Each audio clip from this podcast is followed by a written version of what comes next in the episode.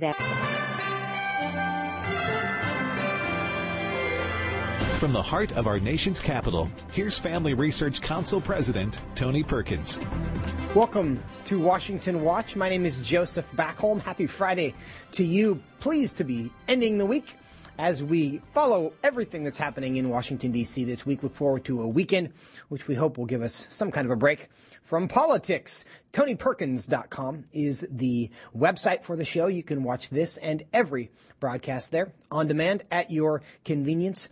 Also encourage you to download the Stand Firm app wherever you get your apps. Type in Stand Firm and you can keep up on your phone with everything that FRC offers, including the Washington Watch programs. Today on the program, what part of the Affordable Care Act is the Biden administration trying to change and why? We'll talk about that. Are Texas Democrats going to have to flee the state again? Uh, what's Governor Abbott done? Interesting developments down in the Lone Star State. Should parents change the way they're thinking about their children's education? We'll talk about that in our worldview segment with David Closson at the end of today's show. But to start off the program, even with the House of Representatives in recess, our elected officials are still making news and some for not all the right reasons. Freshman Representative Cori Bush has been camping out on the steps of the Capitol to protest the possibility that some people who do not pay their rent could be evicted. While being interviewed about evictions, she had some words to say about defunding the police as well. And when asked whether she personally felt the need for police protection, here's what she had to say. I'm going to make sure I have security because I know I have had attempts on my life and I have too much work to do. There are too many people that need help right now for me to, to allow that. So if I end up spending 200,000, if I spend 10, 10, 10 more dollars on it, you know what? I get to be here to do the work. So suck it up and defunding the police has to happen. We need to defund the police and put that money into social safety net. Joining me now to discuss this and some other news items as well is Congresswoman Kat Cammack. She is the co-chair of the House Pro-Life Caucus. Congresswoman, welcome back to Washington Watch. Hey, good to be with you. Thank you so much. We're so glad to have you. Thanks for uh, ending your week with us. I know you have other things to do as well. Now, I would love to get your your initial reaction. I saw that you actually uh, were commenting on this on Twitter as well. Uh, what was your reaction to Congresswoman Bush's uh, comments there about defunding the police? well, you know, I, am I'm, I'm hoping that they, the Democrats, make her the spokesman for the party. Um, I think she would do a great job. The the second part is obviously as the wife of a first responder, the defund police movement is exceptionally personal to me. And comments like that are exactly why I fight so hard to defend and protect our first responders and our law enforcement officers. You know, I find it exceptionally hypocritical that a member of Congress who is paying for private security, which is most likely off-duty deputies or officers, is spending to, you know, to the tune of $70,000 saying it's okay for me to have protection, but you, average Joe taxpayers, no, you don't deserve it. We're going to defund the, the officers that protect our communities who need it most. That is coming from the Democratic strongholds all across America. And I think that is something that every American should be thinking about when they go into the polling booth next fall, because that's exactly what their message is police for us, but not for you. They want protection, but everyday Americans don't deserve it. It seems almost too ironic that they that they miss the irony. It seems like it's self-parody. But I honestly try to give people the benefit of the doubt uh, when they disagree with me on things. Uh, you talk to your colleagues about this and other issues. What do you think they're trying to accomplish when they say we need to just defund police and no longer have uh, police enforcement in our cities and in our country? You know, I think honestly, it's it's something much more nefarious. I think it is ultimately about creating a system of dependency. That dependency on government means power. And when you have more than 50% of Americans on some form of government assistance, somehow beholden to the federal government, that means that they are going to vote in their best interests, which is why I think the Democrats are so hell bent on creating a welfare state. And they can't do that unless they really have dependency from the masses. And so really this translates into a political endgame of total control over America. That is why it is so, so important that we uphold states' rights.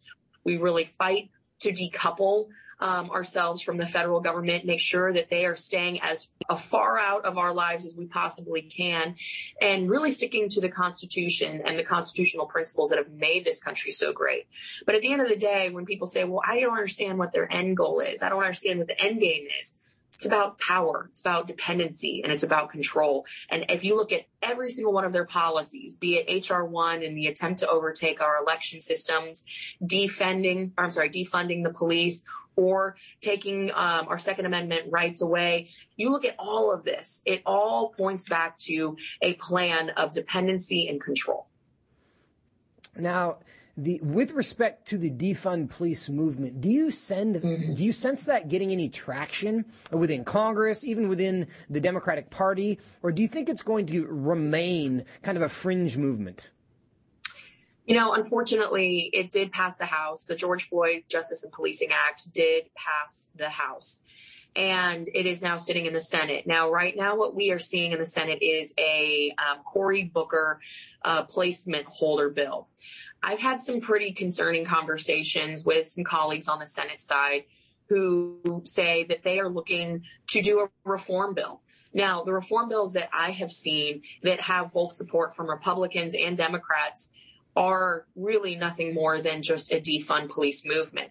They want to turn accreditation over to the NAACP and the ACLU through citizen advisory boards. They want to strip qualified immunity with no caps. They want to take away um, funding mechanisms that put resources in our departments for training, for critical life-saving equipment. And, and there's no question that there can be improvements. There's always room for improvement in everything, but you don't do that by divesting from resources and training. You do it by investing. And so I'm really, really concerned about the fact that there is a bit of a groundswell happening in the Senate right now.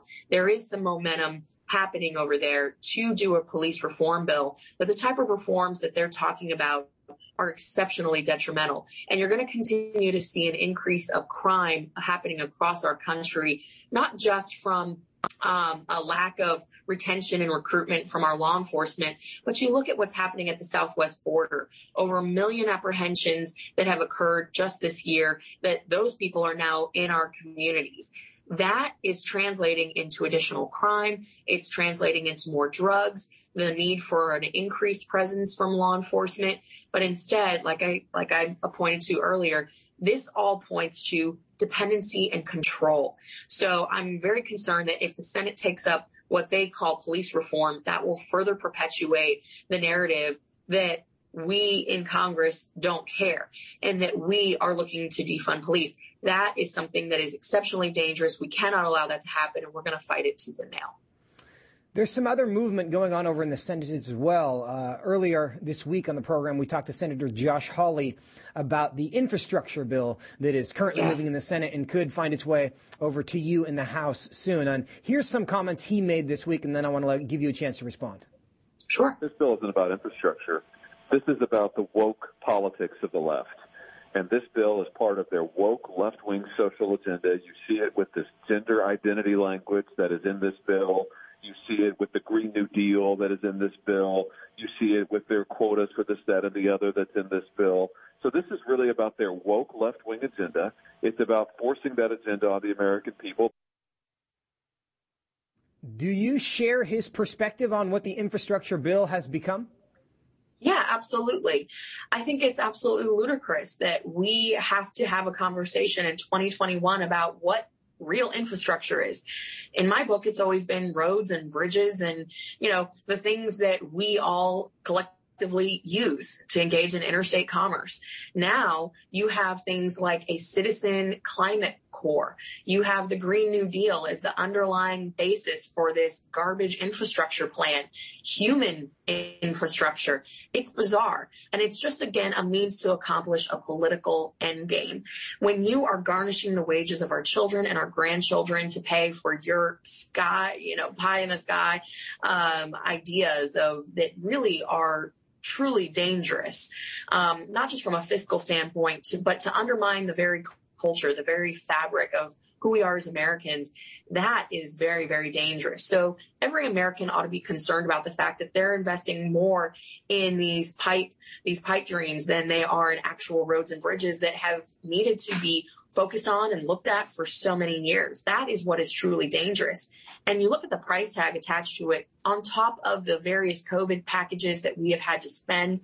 This is insane. Our country cannot survive this level of spending we are literally garnishing the wages of our kids and our grandkids. Inflation is already starting to bite at Americans' everyday paychecks, and you're seeing it at the gas pump, you're seeing it at the cost of goods everywhere. We simply cannot afford this liberal agenda that Biden and his cronies want to push.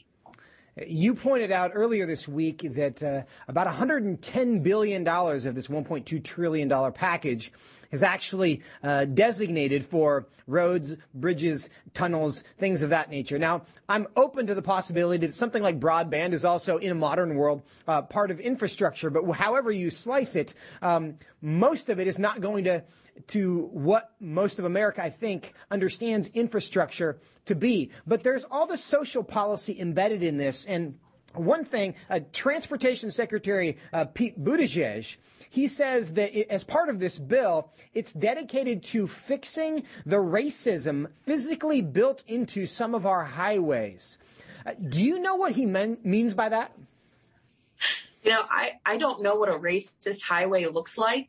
Um, he'll have to explain that one uh, a bit to me and others. And, and I'd like to think that I'm, I'm a, pretty smart, but a racist highway, racist buildings, still not quite sure what, what that's all about. But, um, yeah, the, that's again, this is the liberal, the liberal left's agenda. They want to make everyone feel like they have somehow been a racist their whole life and they didn't know it. That this is all about social warrior justice programs. And that's so dangerous. Why are we as Americans standing for this nonsense? We are better than this.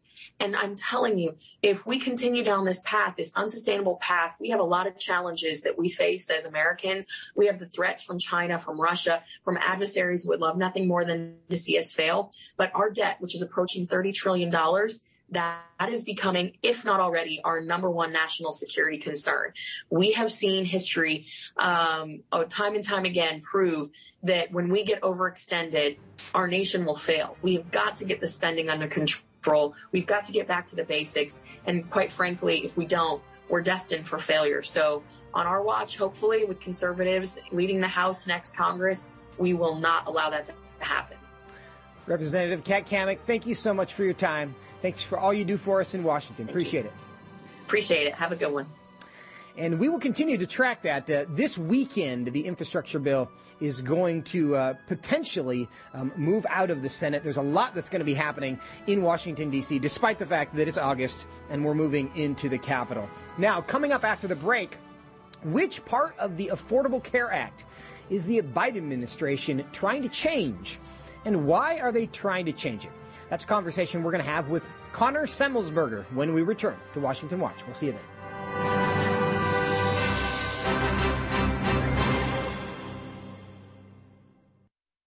When it comes to reading the Bible, sometimes it can be difficult to know where to start or to understand how to apply scripture to everyday life.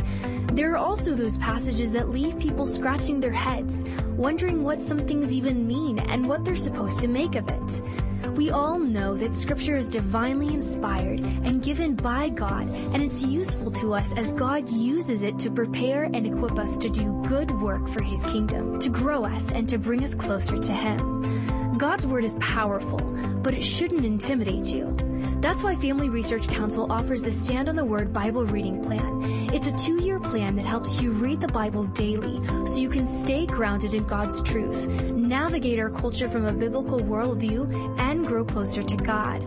This plan will help you to practice the discipline of reading scripture every day so you can be transformed by God's Word.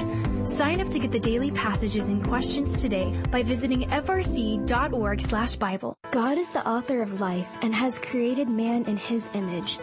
Therefore, we must respect the inherent dignity of every human life, from conception until natural death. That is why Family Research Council works to pass legislation that highlights this principle, including laws that protect the unborn. To keep you informed on this issue, FRC has created online maps that illustrate progress in each state on key pro-life laws. That way, you can know if your state legislators are working to protect unborn babies. The pro-life laws FRC tracks at the state level include those addressing late-term abortions, fetal dignity, defunding abortion businesses, and providing medical care for babies born alive after an attempted abortion. See where your state stands on pro-life abortion. Check out our pro-life maps at frc.org slash pro-life maps. Most Americans believe they have a biblical worldview, but current research shows that only 6% actually have one. This means that most of our friends and neighbors, including those who attend church, don't think about the day's moral and cultural issues through a biblical lens. Increasingly, we see the disastrous effects of a culture that has rebelled against the truth of God's Word. That is why Family Research Council has launched the Center for Biblical Worldview. This center is an exciting new ministry created to help Christians develop and live by a biblical worldview, to understand why scriptures must be authoritative, and to equip believers to advance and defend the faith in the workplace, in schools, in their communities, and in the public square. The experts at FRC's Center for Biblical Worldview provide research and resources to help prepare believers to give a biblical answer to our culture's most pressing questions. Access the center's free resources at frc.org/worldview.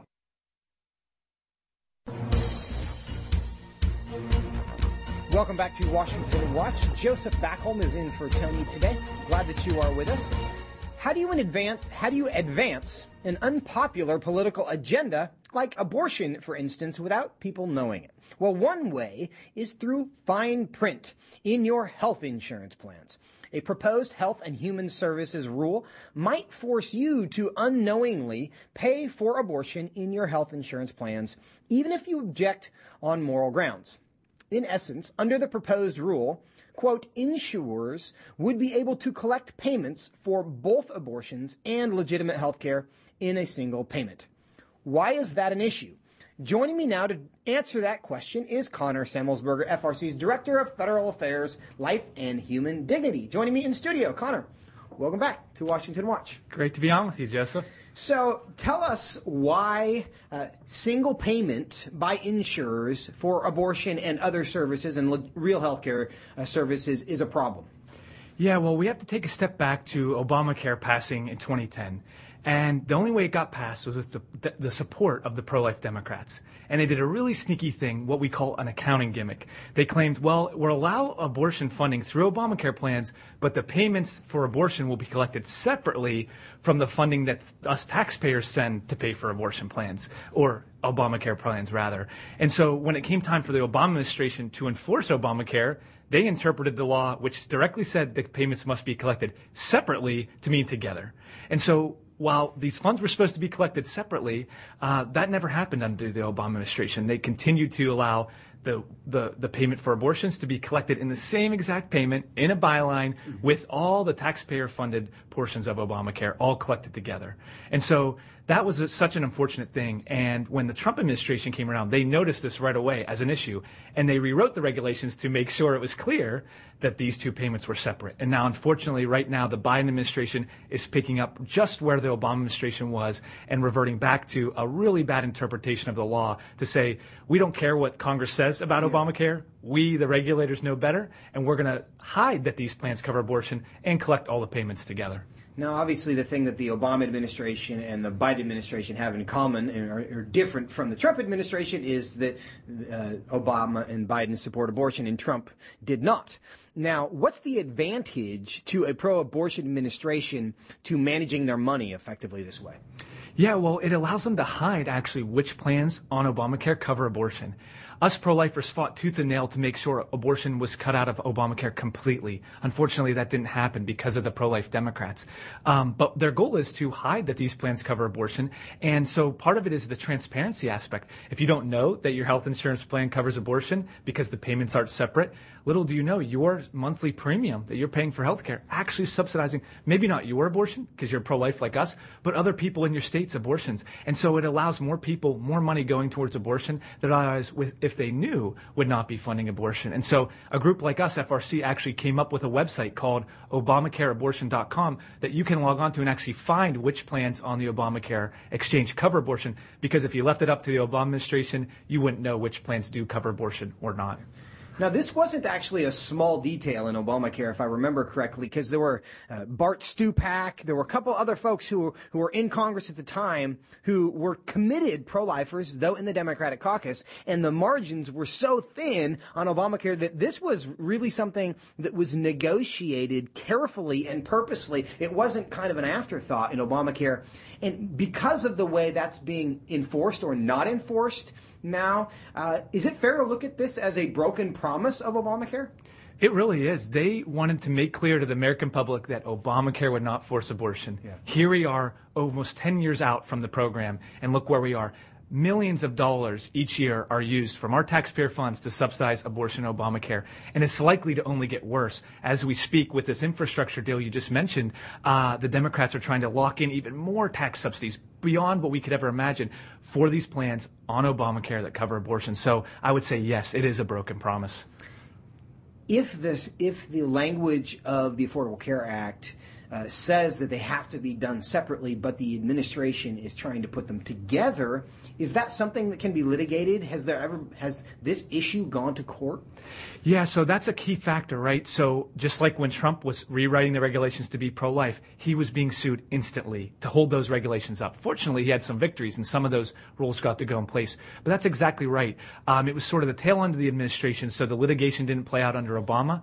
But with this new proposed rule to sort of carry the torch uh, from the Obama administration, uh, for sure we would expect some litigation uh, against this rule because it's pretty clear, not just in the text, but the congressional intent that said we don't want this to be collected together. And so that's what we're hoping for. We're talking to Connor Semmelsberger. And Connor, Connor um, does this accounting mechanism make it difficult to actually know how many abortions are taking place?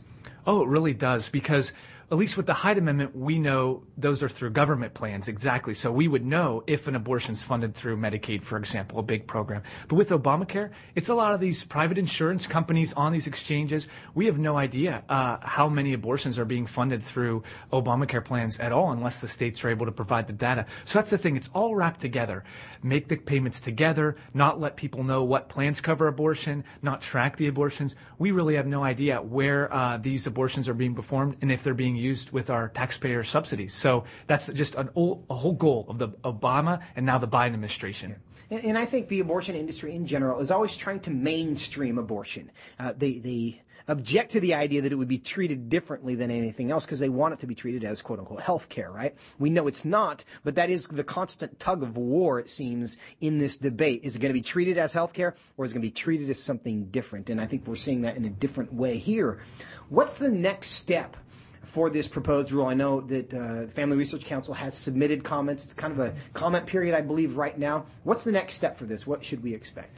Yeah, so luckily we're able to put our public input into these rules, and that's what we did. We put on behalf of all of you at home why this is a bad change to this regulation to c- collect these payments uh, together. And so we did that, but next steps are they will now have to answer the feedback that we gave. The, the Health and Human Services will have to answer that feedback. They will then provide a what we call a final rule, uh, and then they'll set a, a, a, date for that to be implemented. But that's where we your voices need to be heard because that's when the litigation might happen yeah. to at least slow this down and make clear the congressional intent. Can the public give comment? They can. However, that period has just closed, unfortunately, and so we're sort of beyond that. But um, be, be, stay tuned for future uh, opportunities to add public comments to these regulations because this is just one of many that the Biden administration expects to do to undo all the legacy that the Trump administration left us with making our laws fully pro-life. Connor Semmelsberger, really appreciate your time and you're updating us on all of it. Thank you. Thank you and we will continue to track this. Uh, it, I hope it makes you aware of how important it is to have people on Washington, on the Hill in D.C., tracking these issues uh, for you. Because when it comes to rule, the whole process, uh, we don't have time to do it ourselves. We need people helping. Coming up after the break in Texas, are the legislators that fled the first time going to have to flee again? We'll talk about. It. Are you looking for a go-to platform where you can get relevant commentary on the cultural issues of the day from a biblical perspective? Today, it can be hard to find this in light of media censorship of conservative and Christian voices. Here at Family Research Council, we believe that every American has a right to exercise their freedom of speech and share their stories with the world. And we think it's important for you to have access to these stories. To get the facts and stories the left doesn't want you reading, head over to frc.org/blog to check out our newest blog posts. We cover the issues you care about, all written by our experts in policy, government affairs, and biblical worldview. Our experts unpack the topics that other media platforms won't, like current events that affect Christians internationally, sexuality from a biblical perspective, and insights into the increasingly radical shift in American culture. To stay up to date on current news related to faith, family, and freedom, go to frc.org/blog. We're seeing more and more cases of censorship and the canceling of many conservatives and Christians by big tech companies. To combat this, Family Research Council has chosen to be proactive before big tech tries to censor or cancel us. We want to stay connected with you, and so we've created a tech subscription platform. That way, you can still find updates on faith, family, and freedom, even if big tech tries to silence us. It's easy. You just sign up for the text alerts by texting STAN to 67742 and you'll get FRC's content straight to your phone. Again, just text STAN to 67742 and FRC will keep you looped in on the issues of the day. By subscribing, you'll get information on our upcoming events and programs. We want you to always have access to the content that will help you stand for faith, family, and freedom and keep you connected with the like-minded community. Just text STAN to 67742 and be the most informed person you know.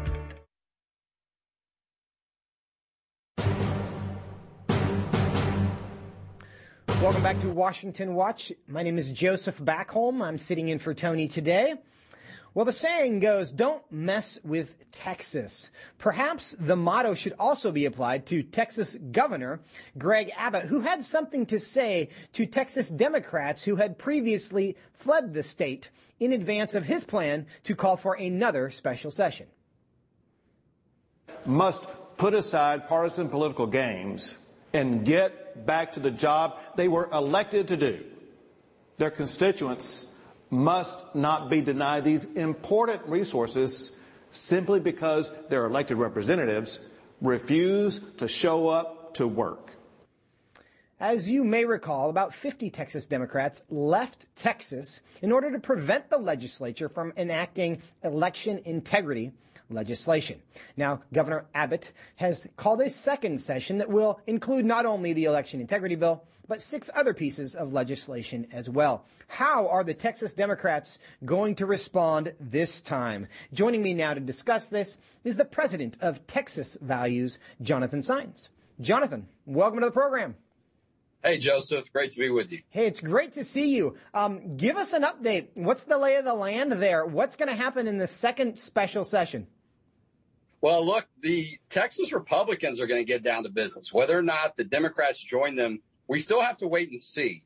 And, and, and, there are a few Democrats that are here. I was at the Capitol earlier this week, and the Republicans that are here are unified. We're talking about the Save Women's Sports issue. A lot of members of the legislature want to address the issue of gender modification for uh, children. That's been a growing concern in our state with no regulations in place. And election integrity is a huge issue across the state of Texas as rest as far as the country as well. And so, look, the special session starts tomorrow. As a matter of fact, at noon, a second special session is being called. That's because the work didn't get done uh, the first time around during the first 30 days of the regular first special session. The, the, Senate took care of their business, but not enough Democrats were there in the House to take care of things. And so we're going to have to wait and see how it goes. But, you know, I think uh, the Democrats are running out of time and they're running out of options, and it's time to come back to Texas.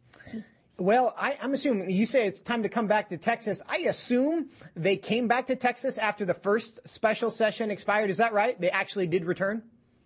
Uh, I don't know. I mean, there have been some that have been here all along. Some have been back and forth.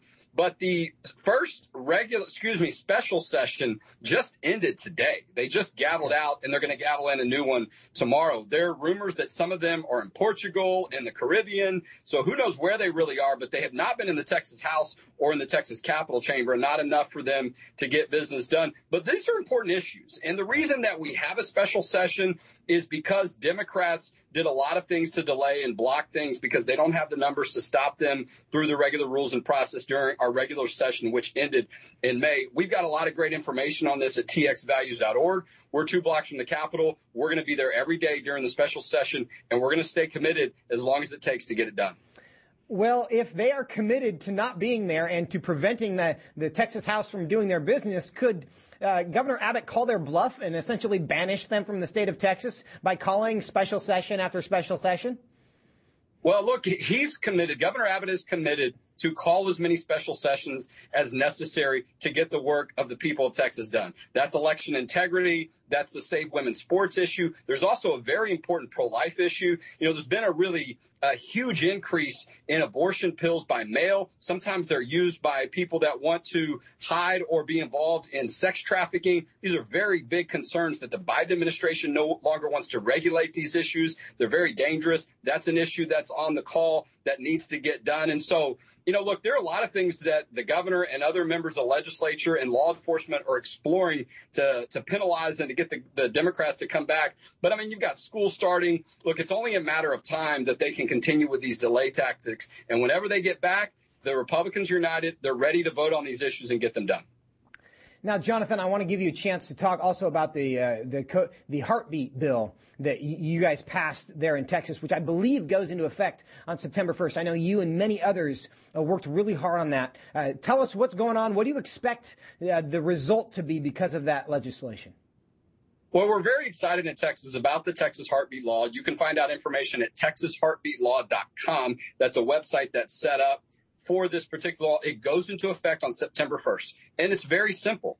If a heartbeat is detected, the unborn life's baby and that baby is protected. And so, but look, it's different in some sense that other states have passed heartbeat laws like this, but they have a different mechanism. In the state of Texas, we use civil enforcement in the Texas heartbeat law. That means the government is not involved in the equation of enforcing this law. When you take the government out of the equation, you lose the ability to say that there's a constitutional violation. That should keep this law from getting uh, held up in court and struck down as unconstitutional. And on September 1st, we can get down to the business and, of enforcing it. You know, there's over 50,000 abortions in the state of Texas, and a heartbeat can be detected as early as six weeks. It's a very simple concept people understand universally that the heartbeat is an indicator of life, and they think it should be protected, be protected whether it's inside the womb or out.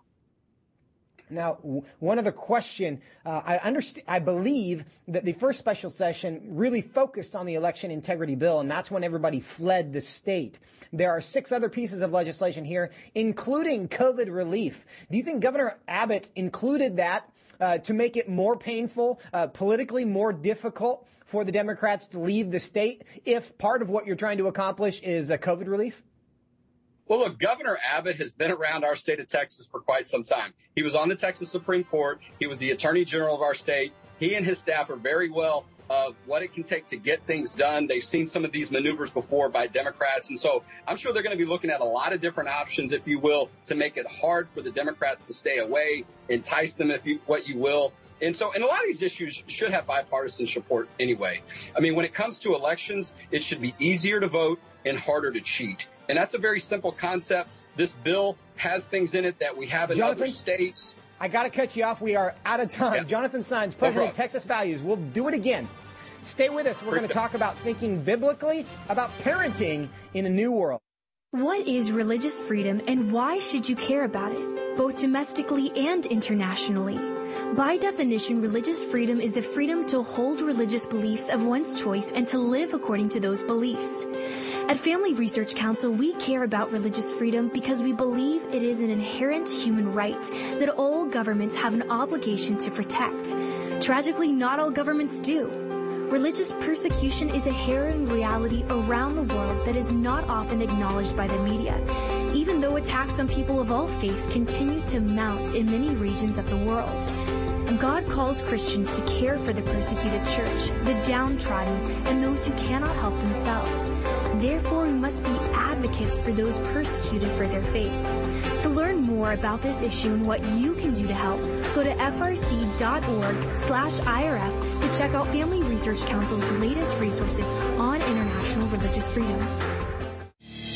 Christians are called to seek after the Lord above all things. This means we must pray unceasingly, vote our biblical values, and boldly stand for truth. You can join Family Research Council and FRC Action President Tony Perkins in this mission every Wednesday as he hosts the Pray, Vote, Stand broadcast to encourage brothers and sisters in Christ to focus their attention on the Lord in every aspect of their lives.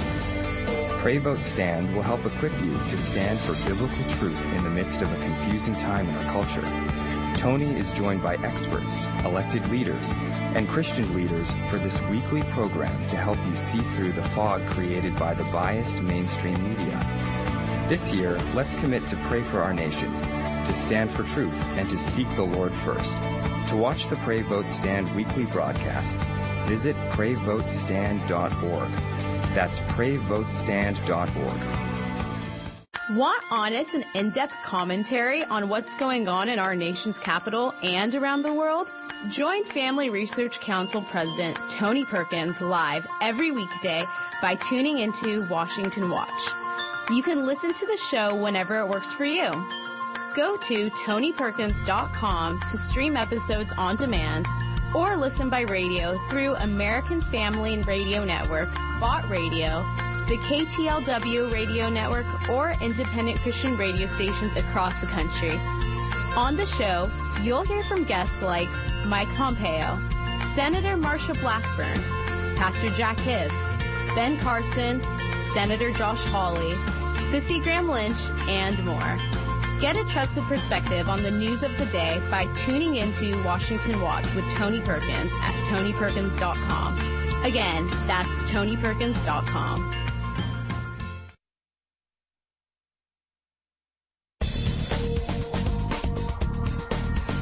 Welcome back to Washington Watch. Joseph Backholm sitting in for Tony today. Uh, we took a little break in July from our typical worldview segment that we end every Friday show with, but we are back with it today and happy to have with us David Closson, who is the director of the Center for Biblical Worldview in studio. David? Welcome back. Hey, great to be back with you, Joseph. Well, I hope we both got some good R and R in in uh, July, and we're back at it here in August. You covered a lot of topics in uh, in July that I think are worth discussing. The first one I want to uh, jump into because it's kind of back to school season, and uh, my kids are gearing up for that. And, and some schools have already started, but uh, across the country, um, people are kind of getting back into that mode.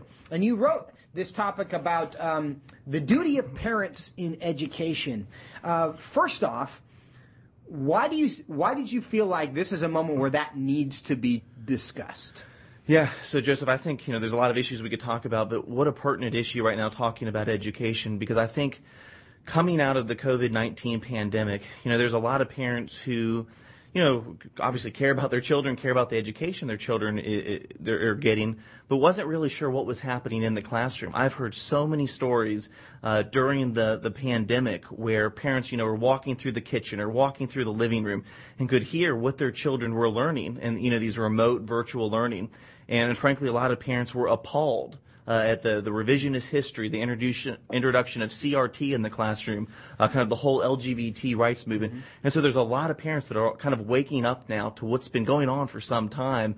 And I think what I wanted to write specifically to Christian parents is just to remind them that indeed you are the chief disciple maker in your home. Uh, this, this is rooted in Scripture. Uh, Deuteronomy 6, uh, verses uh, 6 and 7 uh, Moses, you know, when he gets the law, tells the parents that with your children, you are to teach them God's law when you're uh, walking on the road, when you're going to bed, when you're just walking on the side of the road.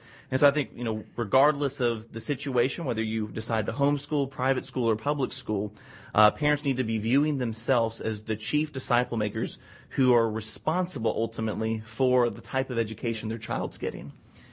Do you think that the church makes that point enough? Do you think that parents within the church see themselves that way, or is it necessary to remind them? Yeah, I think it's necessary to remind. Uh, all of us need reminders about things, but I think you know, I think it's important to remember that, you know, as Christians, God calls us to be good stewards of everything right. that He's given us. Uh, but especially if you are a, a parent and you have children, uh, you are a steward of that child. And I mean, you are you are a steward of the education they're getting. Ultimately, you're a steward of the worldview they're getting. And you know, some of the, the yeah. polling that we've done here at FRC shows that only six percent of Americans have a biblical worldview. Only 21 percent of evangelical Christians who go to church have a biblical worldview. So if, if we have any hope of reversing that, it's going to be that we need to make sure that we're being intentional about passing down that biblical worldview to our children. In what way you, you, you talk about the the um, challenge with worldview and the fact that a lot of people in the church who say they have a biblical worldview may not, in fact, have a biblical worldview. What are the decisions that families and parents are making, in your judgment, that lead to that result? Yeah, I think uh, not prioritizing the local church is one of them. Uh, not prioritizing time together as families. Uh, you know, one thing that my family did when I was growing up, uh, we prior my dad and my mom prioritized dinner time. Uh, we had to leave our cell phones in the other room and uh, come together at the table. My dad would talk about the day and would be intentional about leading us in a devotional. And so I think we have to get back into the mindset of thinking, how do we prioritize the limited time we have together as a family and talking about these big issues. You know, the ch- children, uh, uh, Gen Z, and I guess the Alpha generation, the next generation that's coming up. You know, they're learn- hearing about all these issues in the news media on YouTube. We have a whole generation, you could say, that's being raised on YouTube. They're they're learning about these ideas. Uh, without any pushback from a Christian perspective. And we can't just expect that the youth pastor or the church is going to take care of that. Yeah. We, we have to take ownership of that in the home. And I think, you know, speaking as a parent myself, um, I think it's easy for people who were not raised in a tech in a tech environment. You know, I did, for those of us, I, I didn't have a I didn't have a, a, a, cell phone until I was in college. So my entire upbringing, uh, there were there were no screen. You didn't have iPhones. You didn't have access to technology in the way that you, um, that kids do now. And I think it's easy for us to underestimate the amount of influence that comes into our kids and in really what amounts to competition. And you talked about hmm. being parented on YouTube, and I think that is the experience for a lot of young people today. And in, in order to combat that, not only do I think responsibly we need to build safeguards right. around the thing, the, the competition, and prevent some of that competition from getting in, but we have to be really super intentional about uh, not just creating a void where they're not getting anything, but filling that void with good stuff, don't we? No, you're absolutely right, Joseph. And in fact, you and I earlier today were in a meeting uh, talking about how now that we, have, you know, just a couple months ago we launched the Center for Biblical Worldview, right. and one of the reasons, you know, FRC has always cared about uh, the next generation and discipleship and worldview formation. Uh, but one of the things that we talked about is pretty soon launching uh, resources and curriculum uh, for the next generation because the, the, you know if we're not talking about this in the space of our families and in the context of our church you know, no one else is going to, well, everyone else is going to talk yeah. about it, but it's going to be from a perspective that is antithetical to what the biblical worldview teaches on every issue that, you know, is out there. That's right. Now, I want to change topics a little bit because we're going to basically try to catch up on a month's worth of content here. And I want to remind people that the, the topics that we're discussing now were covered on our Worldview Wednesday blog. You go to frc.org slash worldview, which is the Center for Biblical Worldview's homepage right now, frc.org slash worldview. You can read the blogs. Uh, every week we release at least one, sometimes more than, more than one, as we help people think biblically about them, about just the world that we're in. And you wrote an article this week that's gotten a lot of traction. Um, you and uh, FRC intern Jalen Morgan, and I want to give Jalen a, a, plug. And actually, I'd like to give a plug to the entire um, kind of the entire internship program here. Um, if you are a young person listening or watching today, or you know a young person listening or watching today, uh, we find some exceptional talent from all over the country that uh, comes in uh, year round that comes to help our team and, and, also gain valuable experience and connections. And so, if that's interesting to you, uh, yeah your young person or you could be uh, part of the Worldview Wednesday discussion as well. But you wrote a blog uh, this week, uh, and the title was Does 1 Corinthians 6 9 really condemn homosexual sex? And based on the title, uh, we shouldn't be surprised that it's done pretty well in the online forums, right? What tell us about this question for, for people who may not know what First Corinthians 6 9 says uh, off uh, from memory. Why are we discussing this? Why is this an issue? Yeah, so um, you're right. It got a lot of attention. I think that that title definitely drove some of the attention to the blog. But I think it was important, uh, and this is just a good example of what we do here in the similar uh, Biblical Worldview. Mm-hmm. If there are discussions that are taking place on whatever the issue is, uh, we want to be thinking about this, thinking about this well. Uh, there was a documentary that came out uh, not too long ago called 1946, The Mistranslation uh, That Shifted a Culture. And so this documentary got a lot of attention. What the documentary essentially said is that the uh, RSV, the Revised Standard Edition uh, version of the Bible that came out in 1946, essentially got it wrong when it came to translating the Greek words in 1 Corinthians 6 9, uh, which mention homosexuality. Um, and what the, the documentary argues is that the, the two Greek words that appear there, uh, malakoi and arsenokoitai, uh, should have been translated sexual pervert. Uh, so the verse where this is the verse that says, "Or do you not know that the righteous will not inherit the kingdom of God? Do not be deceived. Neither the sexually immoral, uh, nor idolaters, nor adulterers, nor men who practice homosexuality." And then it goes on, uh, will inherit the kingdom of God. And what they, what this documentary is arguing is that, that those terms should have been uh, translated to mean sexual pervert. And the argument is that therefore the Bible doesn't actually condemn homosexuality. Okay. What's the response to that? What I mean, is that true? Are we supposed to? Are we are we learning something now that for all of Christian history, um, we've actually misunderstood what the Bible actually means says about this subject? No, no, we're we're not. Okay, we're not. Okay, we are not. And you know, it's actually. Um, a pretty poor argument if you actually look at the, the linguistic argument that the documentary is trying to make. Yeah. Um, and let's actually just think about this pretend 1 Corinthians 6 9 is not even in the Bible. You still have other verses uh, that talk about homosexuality. Uh, obviously, uh, Romans 1 is a well known verse. Uh, Leviticus 18, Leviticus 20, the, 1 Timothy talks about it. Um, but even in 1 Corinthians 6 9, the, the, the words that are used, um, uh, Robert Gagnon's written, uh, I think, the definitive work where he shows that those words used in context are referring to the passive and active partners in, in a homosexual relationship. Um, and I think it's just very clear what those Greek words mean.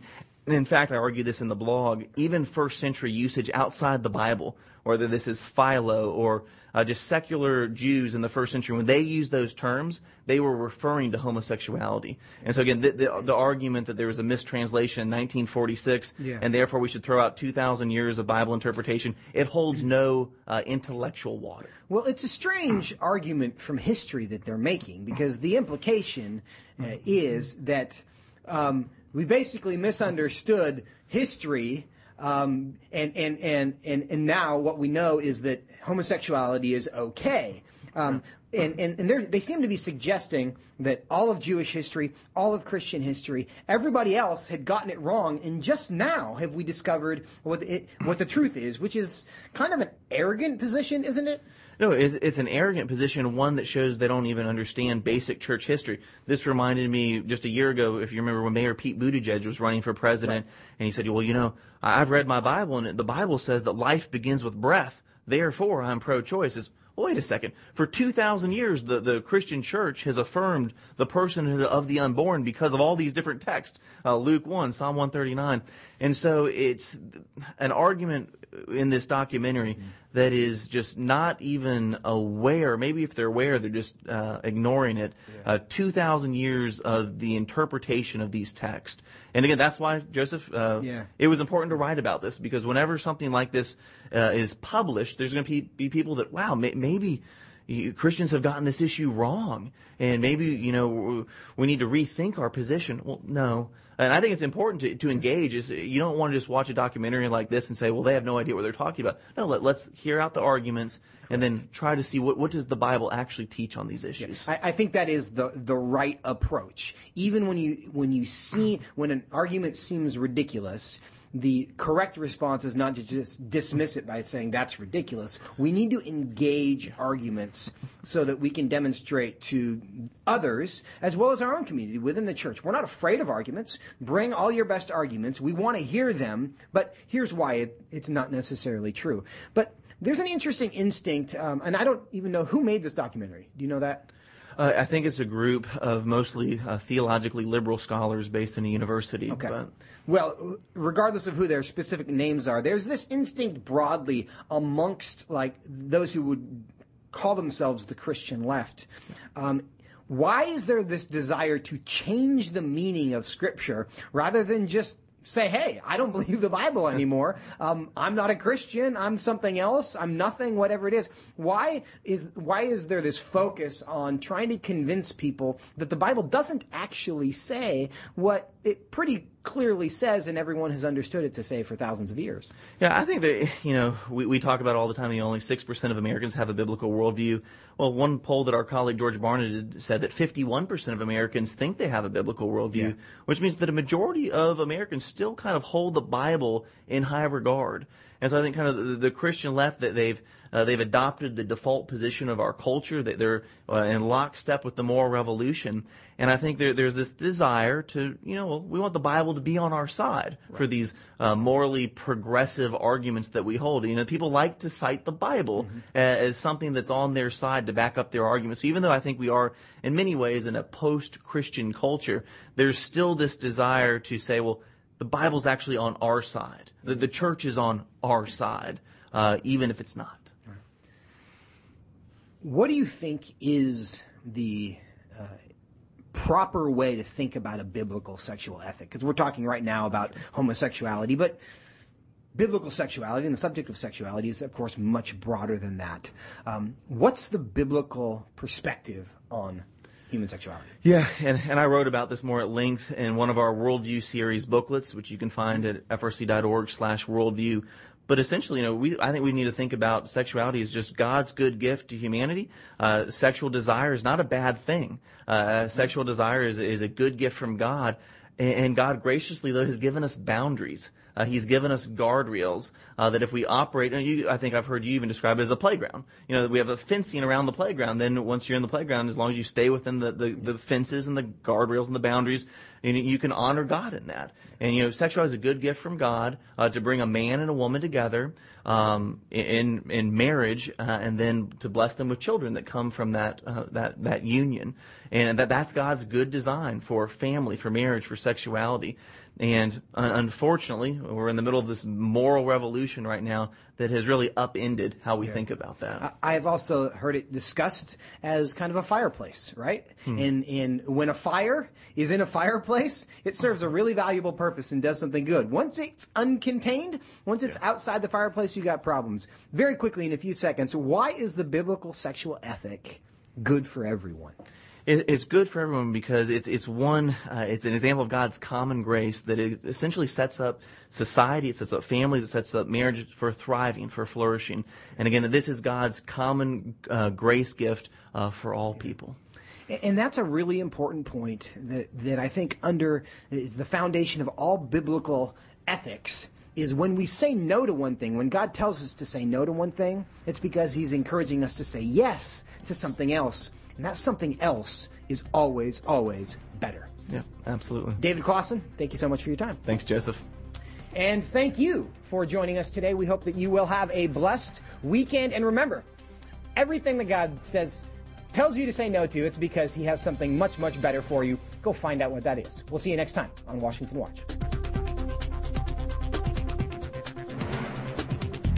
Washington Watch with Tony Perkins is brought to you by Family Research Council and is entirely listener supported. portions of the show discussing candidates are brought to you by Family Research Council Action. For more information on anything you've heard today, or to find out how you can partner with us in our ongoing efforts to promote faith, family, and freedom, visit TonyPerkins.com. Also, to leave a comment about Washington Watch, call our watch line at 1 866 372 7234. That's 1 866 372 7234.